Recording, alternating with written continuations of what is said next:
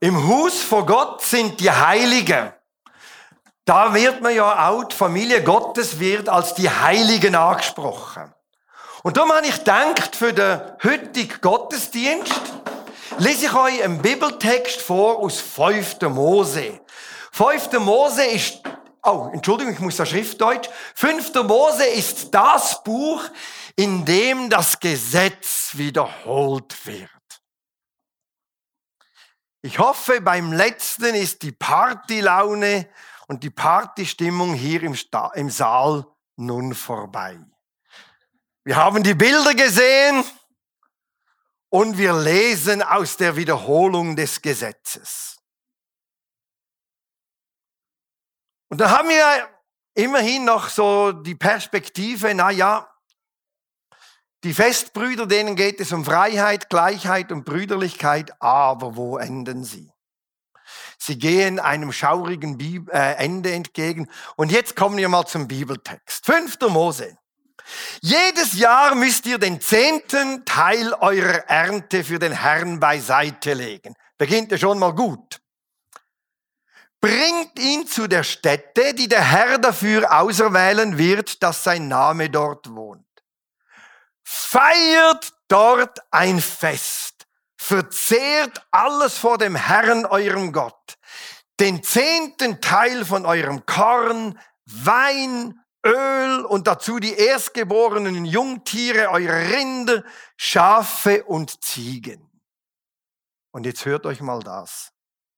So sollt ihr lernen, immer dem Herrn, eurem Gott, zu gehorchen. Also Gehorsam lernen kann ja richtig Freude machen. Wenn jedoch die Stätte, die der Herr auswählen wird, für euch zu weit entfernt ist und der Herr euch so reichen Ertrag geschenkt hat, dass ihr Mühe habt, den ihm zustehenden Anteil dorthin zu bringen, so sollt ihr ihn verkaufen und das Geld zu seinem Heiligtum mitnehmen. Kauft dort für das Geld was euer Herz begehrt.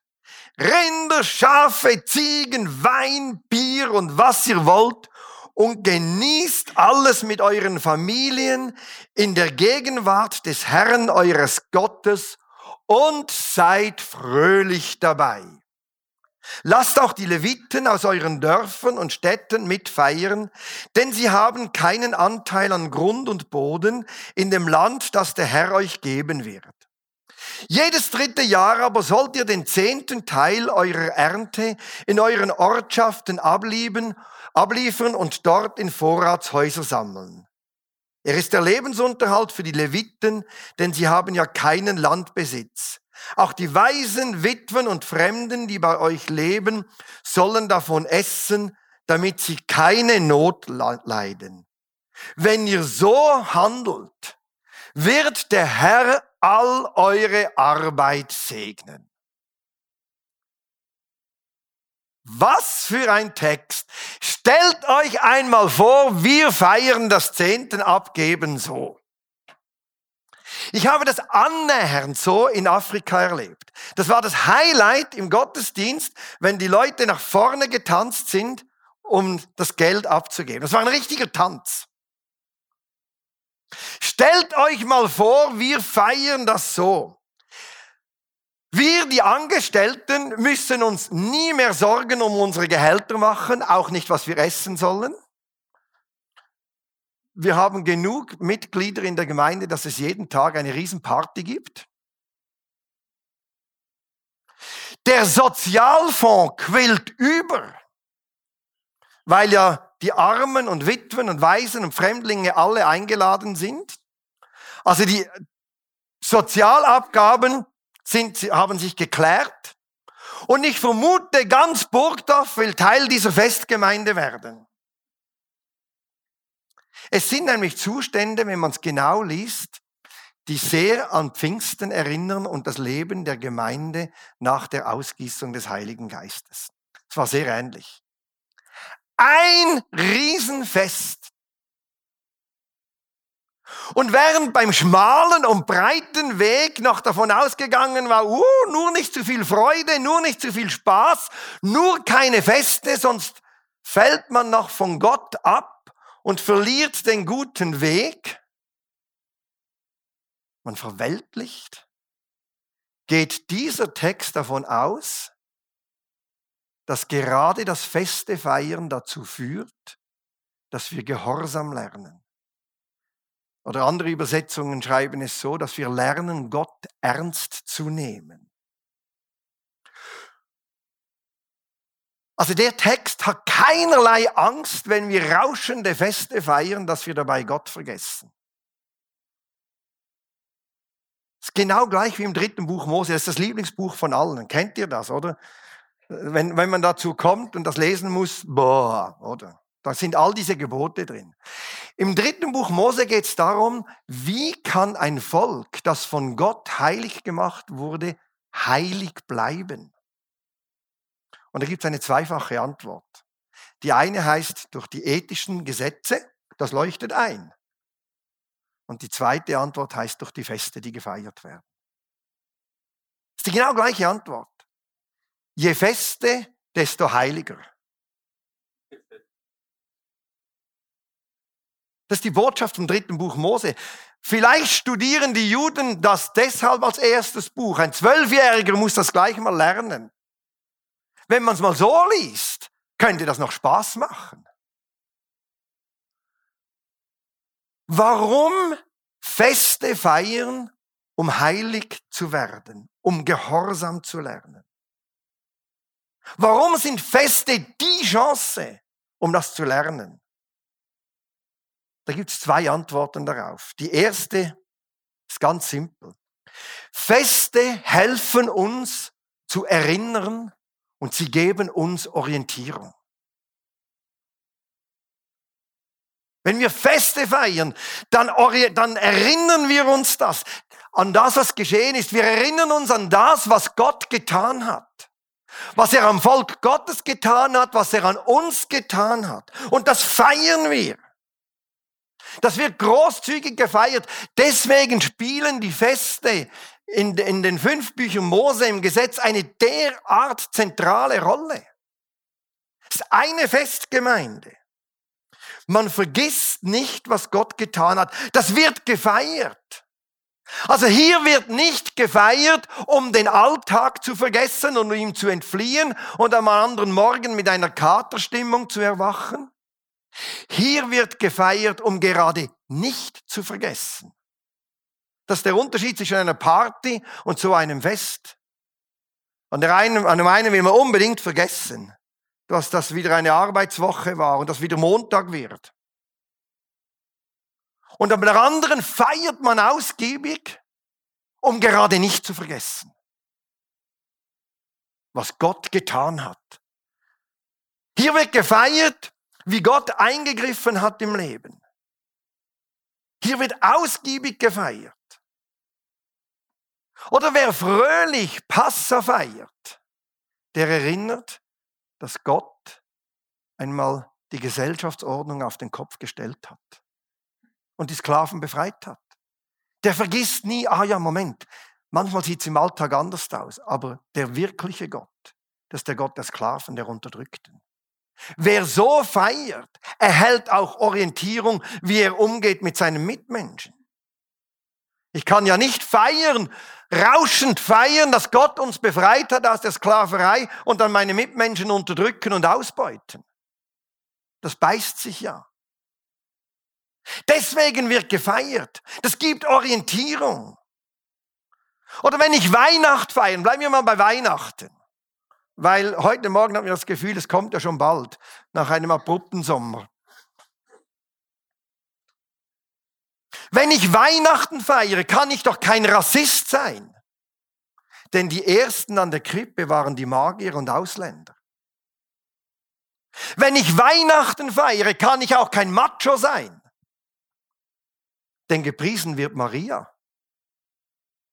Und alle Welt wird sich daran erinnern, was Gott in ihrem Leben getan hat. Wenn ich Weihnachten feiere, kann ich auch kein Snob sein. Denn die Ersten, die gehört hatten, was Gott getan hat, waren die Hirten, die rechtlos waren. Sie waren die Ersten, die bezeugten, dass Gott Mensch wurde. Sie, deren Stimme nichts galt. Wenn ich das feiere, ausgiebig feiere, erinnere ich mich an all diese Sachen. Und das gibt mir Orientierung für meine Zukunft. Und manchmal kommt so der Druck auf, der kommt bei uns allen, je nach Berufsgattung ist es dann unterschiedlich. Bei uns müsste man dann der, Superhero-Pastor vielleicht sein und die Gemeinde müsste wachsen und weiß der Kuckuck was alles. Und bei anderen ist es dann sonst etwas, man müsste die Supernanny oder das Topmodel sein oder weiß ich weiß was. Und wenn wir Weihnachten feiern, erinnern wir uns daran, es reicht ganz normaler Mensch zu sein. Hat nämlich Gott auch so gemacht. Er wurde Mensch. Ich muss kein Superhero sein, ich muss kein Übermensch sein. Und das muss gefeiert werden. Oder da kann ich nicht einfach, ja, da denke ich mal dran, dann bin ich halt auch jetzt so, wie ich bin. Nein, Gott wurde Mensch. Und jetzt könnten wir durch all diese Feste gehen, die wir feiern. Wir könnten auch durch die Geburtstage gehen, dass Gott uns das Leben geschenkt hat. Das feiern wir. Auch die Triumphe des Alltags. Eine bestandene Lehrabschlussprüfung. All das feiern wir. Deswegen feiern wir jeden Sonntag. Wir feiern Auferstehung. Das ist der Sonntag. Es erinnert uns daran, was Gott getan hat und es gibt uns Hoffnung. Deswegen feiere ich auch gern Advent. Das ist, das ist schon durchdacht. Bevor wir feiern, dass er gekommen ist, denken wir daran, dass er wiederkommt. Jedes, jedes Jahr. Wir können durch die christlichen Feiertage gehen und wir haben das ganze Leben, das zur Sprache kommt. Und wir feiern, wie Gott in dieses Leben kommt. Wir feiern Ostern. Es gibt eine Hoffnung über den Tod hinaus. Hey, da kann ich nicht einfach still sitzen und irgendetwas machen. Das will ich feiern. Das wollen wir feiern miteinander. Und das Schöne ist, diese Feiertage, diese Feste, die können wir im Angesicht von Schmerz, von Leid und Elend feiern. Hier wird gefeiert. Wisst ihr, die Juden, die mussten sehr viel erleiden in ihrer Geschichte. Hier wird gefeiert. In diesem Haus, in der Familie Gottes, da wird gefeiert. Die Juden, die mussten sehr viel erleiden. Und es gibt viele, die behaupten, gerade weil sie nie aufgehört haben zu feiern, haben sie überlebt. Es hat ihnen über die dunklen Momente hinaus Hoffnung gegeben. Ostern zu feiern, im Lichte von Verlust und Trauer, verändert das ganze Leben. Das ganze Leben, weil es eine Hoffnung darüber hinausgeht. Wenn Gott in den dunkelsten Tälern dabei ist, erinnern uns die Feste, wohin die Reise geht. Wenn Gott in den Höhepunkten unseres Lebens dabei ist, erinnern uns die Feste, wem wir das alles zu verdanken haben. Deswegen hören wir nie auf zu feiern. Nie. Wir verdrängen nicht, wir erinnern und wir erhalten Orientierung. Jeden Sonntag. Deswegen gehört das Kirchencafé dazu. Ist eine Feier, wir tauschen miteinander aus. Wir vergessen nicht, woher wir kommen und wohin die Reise geht. Und Gott ist mittendrin und begleitet uns. Das muss gefeiert werden. Und dann helfen uns Feste noch in einem zweiten Bereich, Gott ernst zu nehmen. Sie stärken unsere Identität. Identität, das ist ja ein Modewort. Viele haben eine Identitätskrise und dann suchen sie ihr Leben lang sich selber. Das wird recht schwierig. Denn um zu wissen, wer ich bin, muss ich wissen, zu wem ich gehöre. Ich habe meine Identität nicht einfach in mir, sondern Identität entsteht nur in der Begegnung. Ich muss wissen, zu wem wir gehören und Feste helfen uns, unsere Identität zu stärken. paar Beispiele. Dann wird es euch ganz schnell klar. Äh, unsere Familie zum Beispiel, ich hoffe, ich enttäusche niemanden, wir feiern den Geburtstag der Queen-Mutter nicht. Dafür feiern wir die Geburtstage von uns allen. Die feiern wir. Wir feiern heute, haben wir einen und es gibt alle paar Monate wieder mal einen. Oder als Schweizer feiern wir den 4. Juli nicht. Wenn es hochkommt, feiern wir den 1. August. Manchmal ohne Feuerwerk, manchmal mit Feuerwerk. Ja, warum? Ob ich den 4. Juli oder den 1. August feiere, sagt mir, ob ich Schweizer oder Amerikaner bin. Oder? Deswegen prägen Feste unsere Identität. Als Christen ist für uns Halloween kein wichtiges Fest. Der Karfreitag jedoch schon. Den feiern wir. Warum? Wir sind eben Christen. Die Katholiken feiern Maria Empfängnis. Das feiern wir als Protestanten nicht. Da wird schon mal klar, ob man Protestant oder Katholik ist. Und das merkt man dann je nachdem, in welchem Kanton man wohnt, wie viele Feiertage man hat, ob man ein bisschen mehr oder ein bisschen weniger Feiertage hat. Dafür feiern wir als Bewegung Plus Erwachsenentaufe am 4. September wieder. Weshalb? Weil wir, das gehört zu unserer Identität, dass wir Erwachsene und keine Babys taufen. Merkt ihr's? Die Feste, die wir feiern, sagen, ohne dass es uns je bewusst wird, ganz viel darüber aus, wer wir sind, zu wem wir gehören und was uns wichtig ist im Leben. Und ich nehme eben an, die Queen Mutter kann damit leben, dass wir ihren Geburtstag nicht feiern. Die prägen unsere Identität. Wenn wir aufhören würden, Taufe zu feiern, wären wir eine andere Gemeinde. Es gehört zur DNA der Heilsarmee, dass sie weder Abendmahl noch Taufe feiern. Aus ganz bewussten historischen Gründen. Das sagt viel über ihre Identität aus. Und es geht jetzt nicht um besser oder weniger gut. Es geht darum, Feste, die wir feiern, stärken unsere Identität. Deswegen freue ich mich auf den Taufgottesdienst. Das sind wir. Das gehört zu uns. Und hinter jedem Fest steckt eine unglaubliche Geschichte. Und die erzählen wir einander am Fest. Gibt es eine faszinierendere Geschichte als die Weihnachtsgeschichte? Gott wird Mensch. Ich, ich kann mich jedes Jahr völlig dafür begeistern. Und unterm Jahr auch noch etwa zehnmal. Es fasziniert mich immer wieder, dass Gott zuerst zu den Engeln kommt, die vor Gericht nichts zu sagen hatten, die als rechtlos galten. Und er sagt, ihr seid meine Zeugen und vor Gericht durften sie keine Zeugenaussage machen. Das fasziniert mich. Das will ich feiern. Gibt es eine bewegendere Geschichte als Karfreitag? Gott schlägt nicht zurück. Sagt nicht, wie ihr mir, so ich euch. Verzichtet auf Rache. Gibt es eine hoffnungsvollere Geschichte als Ostern? Der Tod spricht nicht das letzte Wort.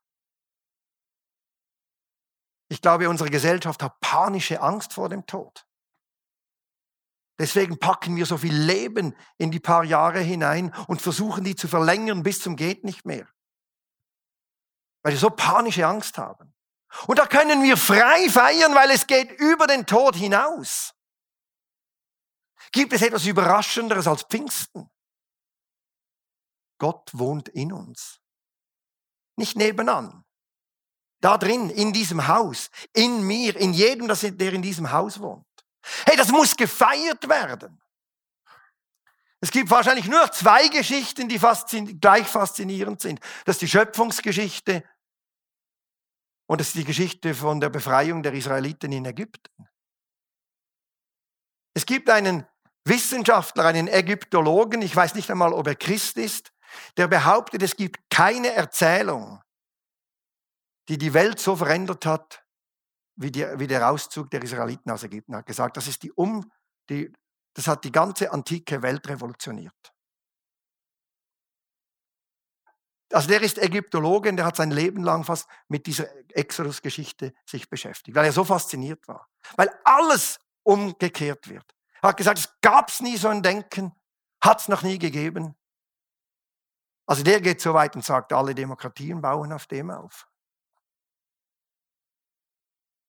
Das sind faszinierende Geschichten. Das wollen wir feiern. Aber wir feiern auch Geburtstage. Den Gott des Lebens, der Gott, der Leben schenkt. Wir, wir feiern, wenn etwas erfolgreich geht. Und wir gedenken, wenn etwas schief geht und schwer wird und schmerzhaft ist. Dann haben wir Gedenktage. Und dann feiern wir das Leben, das über den Tod hinausgeht, auch. Was für ein Geschenk ist doch das Leben. Das muss gefeiert werden. Ich, kann, ich habe schon mal erzählt, ich kann mich noch so erinnern, als, als meine Dissertation als Buch veröffentlicht wurde. Ich saß da in Hindelbank. Der Postbote kam mit dem Paket von, und das waren meine Belegsexemplare, glaube ich, 30. Es war so ein Freudenmoment und dann sitzt du da allein. Das ist übel. Das ist absolut übel. Und dann habe ich mit Urs, musste, da habe ich ja noch in Hindelbank gewohnt, das war im Jahre 2000. Und dann habe ich mit Urs telefoniert und dann habe ich ihm das erzählt und er gesagt, jetzt kommst du sofort her, das feiern wir. Hey, ich habe den Tag anders erlebt, weil jemand mit mir gefeiert hat. Das feiern wir. Es ist kein Verdrängen. Es ist Erinnern und es ist identitätsstiftend.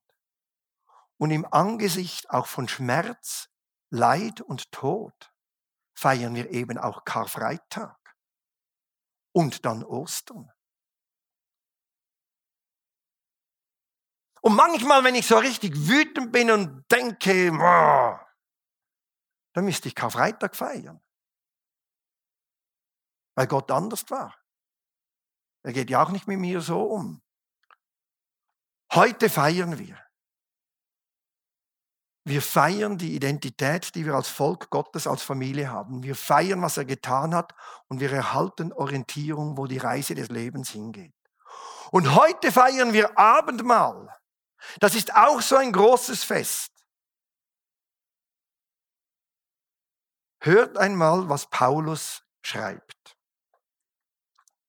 In der Nacht, in der Jesus der Herr ausgeliefert wurde, nahm er Brot, sprach darüber das Dankgebet, brach es in Stücke und sagte, das ist mein Leib, der für euch geopfert wird.